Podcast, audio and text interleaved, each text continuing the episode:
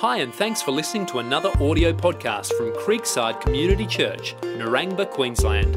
For more information and resources, please visit our website at w w w dot creekside dot org dot a u. The reading today comes from John fifteen, twelve to fifteen. My command is this, love each other as I have loved you. Greater love has no one than this, to lay down one's life for one's friends. You are my friends if you do what I command. I no longer call you servants, because a servant does not know his master's business. Instead, I have called you friends, for everything that I have learned from my Father, I have made known to you.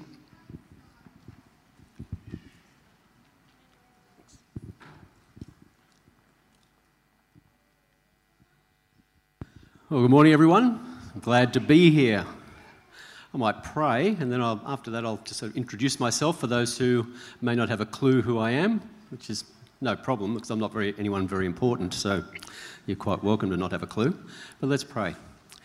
Father, as we uh, just ex- examine and explore the topic before us this morning, the idea of being a friend of God, Lord, help us to be amazed. Help us to be humbled. Help us to be in awe of the enormous privilege this is. So we do ask that you might uh, guide us as we look into um, your word.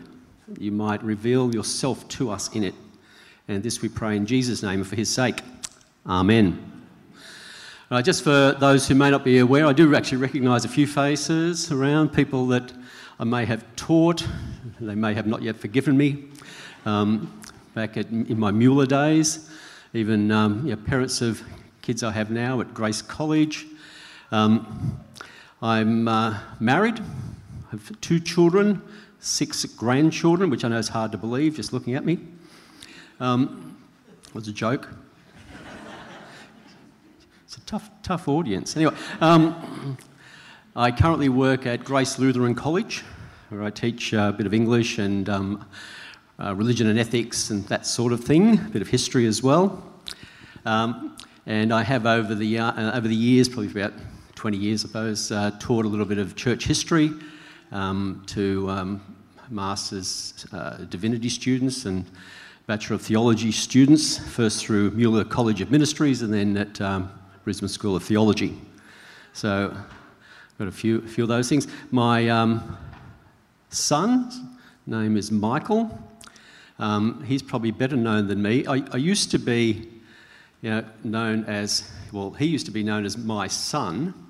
Now I'm known as his dad. So things change over time. You may have experienced something similar yourselves. So we have our topic before us, friendship with God, and, and what a friend we have in Jesus. Let's have the second slide. Picture the scene. It's the night before Jesus is to be arrested. He knows that before him lay Gethsemane, a show trial, torturous beating, the agony of crucifixion. On this night, he gathers his closest friends together to speak with them for the last time before he fulfills the purpose of his coming. He speaks to them to prepare them to face the events of the next few days. Though everything about those days still finds them unprepared and leaves them confused and frightened. But Jesus knows how important these words are. He knows that their substance and their power will speak not only to the original apostles as they proclaim the message of the gospel in the years ahead for them, but to every follower of Jesus until he returns to gather his own to himself and to execute the final judgment. In these few chapters near the end of John's gospel, Jesus makes, among many other statements of assurance and encouragement and warning, a momentous declaration. He says, and it's recorded in John fifteen five, "No longer do I call you servants, for the servant does not know what his master is doing, but I have called you friends. For all that I have heard from my Father, I have made known to you." Next slide, please. So, let's just let that sink in for a moment, that statement, let it sink in. Here we have the incarnate, sinless Son of God, the one who, according to Revelation five, is due blessing and honour and glory and might forever and ever, calling his mortal, sinful, frail human followers friends. See, being a servant of the living God is momentous enough, but, it, but he calls his disciples friends. And that declaration, as Jesus' teaching on the ministry of the Holy Spirit in chapters fourteen and sixteen makes clear, includes all who follow Jesus, not just the apostles of the first century in Palestine, but us in twenty-first century Australia, here at, uh, here at church gathered this morning. Next slide, please. So the question is, how can that be? It sounds like something that's beyond the realms of possibility. Now, I don't know about you, but I, I, perhaps you can imagine that maybe there'd be some people who are far greater than perhaps all of us, maybe most of us at least, that might be among a select few that God might name as friends. You know, we can think of some of those great saints, those great heroes of the Old Testament. You know, Noah, for example, in Genesis six is described as a righteous man, blameless in his generation. He's said to have walked with God, which simply means, obviously, that he walked, you know, he lived with God continuously in close communion. Noah was the one chosen to rescue from the flood um, all of uh, sinful humanity. He was going to be the new representative of, uh, of human beings. He was going to actually start humanity again. He was that one. Or Abraham, the one who's called the friend of God in two Chronicles twenty and again in Isaiah forty-one and James two. He was so close to God that in Genesis eighteen, God decided to confide in him regarding the fate of Sodom. And God even allowed Abraham to try to bargain with him in the hope that he might, that is God, might relent. Or Moses, to whom God spoke through the vehicle of a, of a burning bush, and to whom he revealed his name. He said, I am who I am. He called himself the Lord, Yahweh, the one who is. And Moses was the one who had um, the regular privilege, having rescued Israel from, uh, from captivity in Egypt, of meeting with God person to person. Or David, the greatest king of Israel, the one God singled out as a man after his own, own heart. Or Isaiah, who not only saw a, a vision of the one that a host of angels called holy, holy, holy, but also just conversed with him. Number f- this next slide, thanks. I don't know about you, but if I was kind of look at myself, I reckon I'm perhaps not in that league. Surely if friendship with God is a possibility for human beings, it must be reserved for people of that kind of calibre and not for the likes of me. It might be for you. I'm not going to make any judgments, but certainly not for me.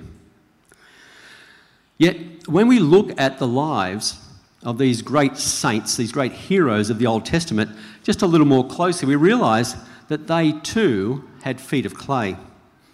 You know, Noah got drunk soon after um, exiting the ark and planting a, a vineyard. Abraham, out of fear, lied, saying that his wife Sarah was his sister so as to protect himself. Moses made every excuse imaginable to avoid going back to Egypt as a chosen one, a cho- one chosen by God to, to rescue Israel from slavery. And David used his position to commit adultery and murder. And Isaiah, having seen a vision of God most holy, was confronted with the reality of his own sin. You might remember that really famous passage in Isaiah six, verse five, where he says, woe is me, for I am lost. Which is the idea of I am undone, I'm unravelled before God. I am a man of unclean lips, I dwell in the midst of a people of unclean lips, for my eyes have seen the King, the Lord of hosts. I think this then maybe suggests that the closest of their relationship with God was something maybe that God initiated rather than them. Maybe it wasn't something they earned by virtue of their character. Their character was not impeccable. Rather, it was something initiated by God. It was, in fact, a gift. And what did God do with these flawed people? He transformed them. He employed them in his service. He made them agents of the work he wished to accomplish at that point in time. Noah and his family re-established humanity after the flood. Abraham was the one with whom God established the covenant of promise, which was fulfilled in Jesus. Moses led God's people from captivity in Egypt, which was the defining event in Israel's history. David was promised that his descendant, that is Jesus, would rule forever.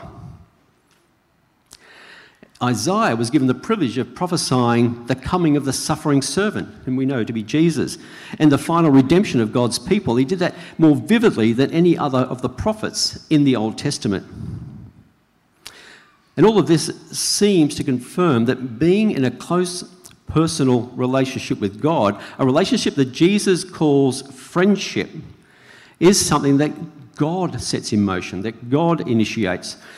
Those God calls friends, not really worthy of the friendship he offers. See, friendship with God is a gift of grace. Next slide. Let's go back a bit further. Let's go back to the first few chapters of the book of Genesis, where we find that God created humanity, mankind, as personal, relational beings. This is part of what it is for us to be made in the image of God. Genesis one twenty-six, God says, let us, not that, us, make man in our image. Who is us? Well, it can only be the triune God. The God who exists as being in relationship. That's being hyphen in hyphen relationship. Relationship is in fact fundamental to what God is, to his very being. If you're going to be a philosopher, you call that, it's an ontological statement, a statement about his being. It is what he is before it is something that he does. Thus, when we're made in his image, we are made as personal, relational beings, just as he is. Notice how the creation of mankind is described in Genesis one twenty-seven, or is described in Genesis one twenty-seven. It says, so God created man in his own image. In the image of God he created him. Male and female he created them. See, man is male and female. Man is personal, relational, A, u- a unity in the context of diversity. And then notice how marriage is described in Genesis two twenty-four. Therefore, a man shall leave his father and mother, hold fast to his wife, and they shall become one flesh. Part of our being in the image of God is that we are made to relate. We are personal beings. We engage in relationship. And the one with whom we engage with relationship most satisfyingly and completely is God. In the midst of all of this, this creation of man, the establishment of marriage and that kind of thing, we see God actually actively in relationship with humans. He speaks with Adam. He provides a suitable partner with whom Adam can share close and intimate communion in the person of Eve. God does that, does this out of love for the people he has made, and as something that's consistent with the plans that he has for mankind. That is, that they will fill the earth and care for it as God's viceroys. And even when Adam and Eve sinned by seeking to usurp the rightful rule of God, where do we find God? He's walking in the cool of the garden. He calls out to Adam and Eve, who are trying to hide from him because of their rebellion and their newfound sense of shame. And even when God shows, and even then rather, God shows grace, for he made for Adam and his wife garments of skins and clothed them. See, humanity's relationship with God is broken, but it's not irreparably broken. From the very outset, God sets about restoring that which is broken. He begins with providing a covering for sin and shame. And he ends with the sacrifice of his son on a Roman cross at the hands of sinful men. Now let's jump to that final discourse of Jesus the night before his arrest, and let's look at a few select verses from John fifteen. I'll just read those a few verses. I've got a couple of extras up there on the slide, which you can um, read ahead with, but just a couple. I'll just read a few. It says, "This is my commandment, that you love one another as I have loved you.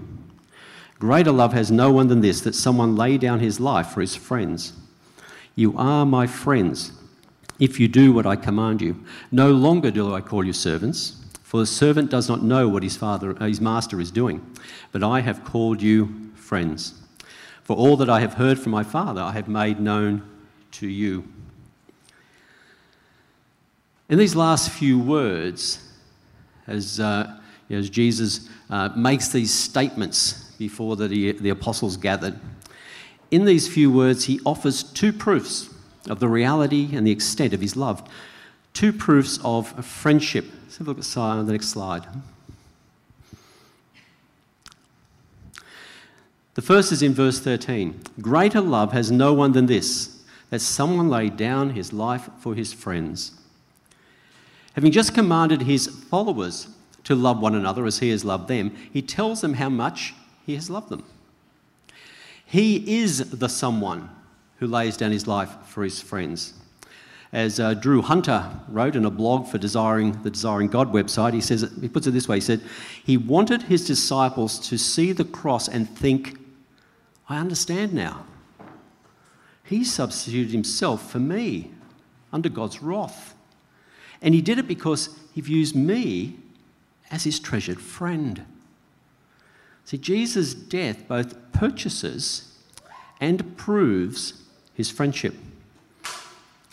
The second proof is that Jesus has made that Jesus made known to his disciples all that I have heard from the Father. See, masters don't treat servants this way. In ancient times, servants were simply seen as living tools. They worked for their master. They did the master's bidding. They certainly were not ordinarily taken into the confidence of the master. But friendship's not like that. Jesus tells his friends the things he has heard from his Father. And that doesn't stop with Jesus' death and eventual ascension into heaven. As John sixteen demonstrates, from where from verse twelve he says, "I still have many things to say to you, but you can't bear them now. When the Spirit of truth comes, he will guide you into all the truth. For he will not speak on his own authority, but whatever he hears, he will speak. And he will declare to you the things that are to come. He will glorify me, for he will take what is mine and declare it to you. All that the Father has is mine. Therefore I said that he will take what is mine and declare it to you." So this ongoing revelation of God and his plans continues through the work of the Holy Spirit. Jesus' words in John fifteen also show something of the nature of this friendship. Certainly it's grounded in love, but it's also asymmetrical. See, normal human friendship, as we no doubt know, um, is characterised by a kind of equality. There's no real expectation that anyone would be obedient to the other. If uh, there's a call to be obedient to a friend, then perhaps it's not friendship. We'd probably call it some other name. But, let's have a look at the next slide. In this passage, Jesus says, "You are my friends if you do what I command you." Now, it sounds like Jesus is saying that friendship with him is conditional upon obedience. However, I think this is um, not quite what the sentence is saying. You see, the key word here is if, if you obey me, if you follow my commands. If is a, a word used to express a conditional connection between two parts of a sentence. But there is more than one way it can be understood. We could understand if as causal. That is, obedience would be a necessary condition of friendship with Jesus. If we don't obey, we can't be his friend. Another way, though, is to understand if as indicative. For example, I... Maybe some of you who had this experience might have, might have a sniffle and then head off for a, um, a COVID test. If the test is positive, then I have COVID nineteen and need to do, follow all those other procedures. However, the test hasn't caused the infection, it's simply in indicated that it was there. And I suspect if, in this case, is used in that way, obeying Jesus' commands indicates that we are friends of Jesus.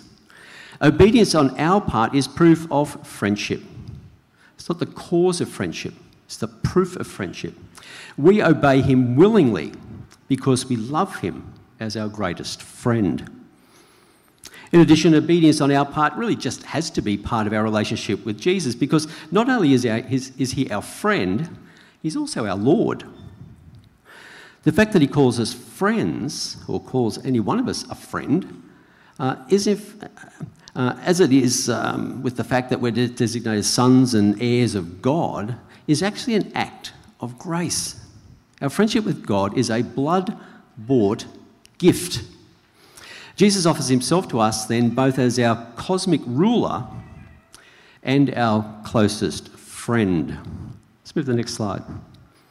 All right. We've got all of it at once, haven't we? Yep. Okay, we'll just whip through all of those. Um, okay. So a few th- points of application. This seems like a lot, but it won't take that long. First up, a friend of Jesus makes knowing God their first priority.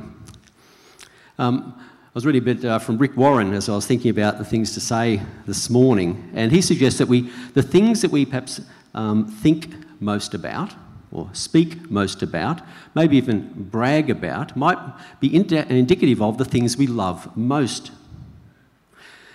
And perhaps if we stop for a moment and do a quick personal assessment of what we think about and speak about and so on most, it's possible we might need to consider realigning our priorities.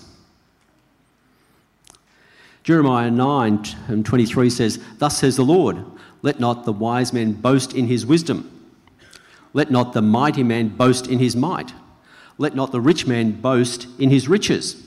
But that let him who boasts, boast in this, that he understands and knows me, that I am the Lord who practices steadfast love, justice, righteousness in the earth. For in these things I delight, declares the Lord." So are the things that we boast about, the things that we speak about, the things that we devote our thinking to, those things uh, which would give delight to the Lord. Jeremiah twenty-nine thirteen says, "You will seek me and find me when you seek me with all your heart." Philippians three, Paul goes on and says, "But what, uh, whatever gain I had, I counted as loss for the sake of Christ. Indeed, I count everything as loss because of the surpassing worth of knowing Christ Jesus, my Lord." Secondly, care about what God cares about. Care about what God cares about. Uh, First Samuel sixteen indicates that God cares about character rather than image or accomplishment. In verse seven it says, "But the Lord said to Samuel," this is when they're looking for David as a potential king, "the Lord said to Samuel, do not look on his appearance or on the height of his stature, because I have rejected him. For the Lord sees not as man sees. Man looks on the outward appearance, but the Lord looks on the heart." Maybe we need to align our hearts with God's heart. Ephesians five twenty-two tells us kind of what that means. "The fruit of the Spirit is love, joy, peace, patience, kindness, goodness, faithfulness, gentleness, self-control. Against such there is no law. And those who belong to Christ Jesus have crucified the flesh with its passions and desires." Thirdly, we need to maintain close communion with God. Again, quoting Drew Hunter, "Relationships thrive with conversation. As we read, receive, and remember God's word, we hear him address us as friends. And then we pray. We thank him. We confess our sin to him. We share our burdens with him. We do this throughout the day, not reporting as servants, but relating as friends. Friends. Remember First Thessalonians chapter five, verse seventeen, Paul reminds us that we must pray without ceasing. You know, I heard uh, the other day, I think it was a radio report or something, that people with smartphones and other kinds of devices will check their various messaging and social media services about eighty-five times a day. Right? eighty-five times a day. Now, clearly there's some people in some work where that's almost necessary, but other people do that anyway, just as part of their normal activity, eighty-five times a day. I guess it made me stop and wonder, how many times a day do I do that? And secondly, how many times a day do we check in with God? eighty-five times a day? Once in the morning at a devotional time, or every second day when we remember? How many times do we check in with God? Fourthly, trust Jesus in every circumstance. Good, bad, indifferent. You know, trouble and pain and grief are part of the human experience in a fallen world.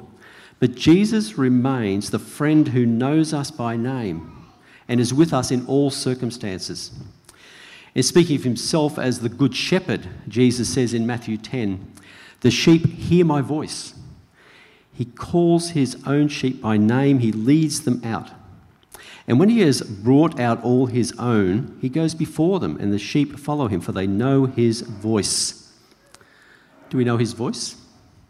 Do we know that he knows us by name, which suggests he knows us personally? He knows us individually. He knows each one of us. As we look around, we've got a mass of people and family groups and so on. He knows each one of us individually. I'm reminded of the, uh, the story of Mary Magdalene after Uh, Jesus' body had kind of disappeared. You remember she was walking in the garden, having been to the tomb and found that the body wasn't there, and she was despairing. She was weeping. And uh, she sees a man that she's supposed to be the gardener. And uh, while she's weeping, she says to him, because she's really desperate, she really wants to find Jesus' body. She wants to find the one who had treated her with dignity and with respect. She wants to know if he was the one who carried her body, his body away, and she wanted to know where he'd put it. And then the man, whom she didn't really recognise, supposed to be, supposed to be the gardener, turned and he just said one word. He said, "Mary." Right? Mary. The risen Jesus knew her by name. And that changed everything. Right? He knew her by name. That changed everything. And as she recognises him, she turns to him and she clings to him. She calls him Rabboni, teacher. Rabboni, teacher. She shows that deep respect for him. But he called her by name. See, every friend of God is known by name. And because God is our friend, and our friend is God himself, we can confidently cast our burdens on him, since he both loves us and is mighty enough to bear them. You might remember from Jesus' teaching in Matthew six, he says, "Therefore do not be anxious, saying, 'What shall we eat, and what shall we drink, and what shall we wear?' For the Gentiles seek after these things, and your heavenly Father knows that you need them all. But seek first," what? "The kingdom of God and his righteousness, and all these things will be added to you. Therefore, do not be anxious about tomorrow, for tomorrow will be anxious for itself. Sufficient for the day is its own trouble." Now, there's no denial of trouble, but it says to cast that upon him. Seek first God's uh, kingdom and his righteousness. First Peter five, verse six says, "Humble yourself, therefore, under the mighty hand of God, so that at the proper time he might exalt you, casting what? all your anxieties on him." Why? Because he cares for you. And the last one, love as Jesus loves. In John fifteen, verse twelve, it says, "This is my commandment, that you love one another as I have loved you." How has Jesus loved us? Well, he died in our stead. He loved us enough to give himself completely. So it's patently obvious, I think, that to love our brothers and sisters in Christ as Jesus loved would be to be willing to die for them. Wouldn't that change everything about the way we relate to others? If our love was so deeply sacrificial that we would be willing to give completely of ourselves to another. Jesus said, "Love one another as I have loved you."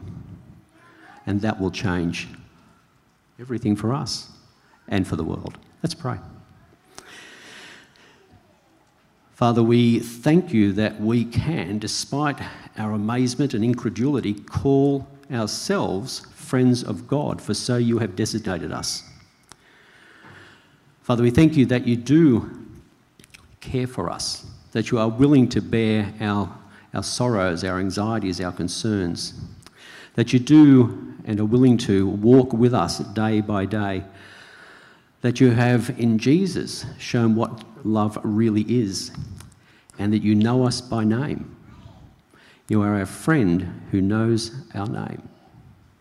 Thank you, Lord, for this. Amen.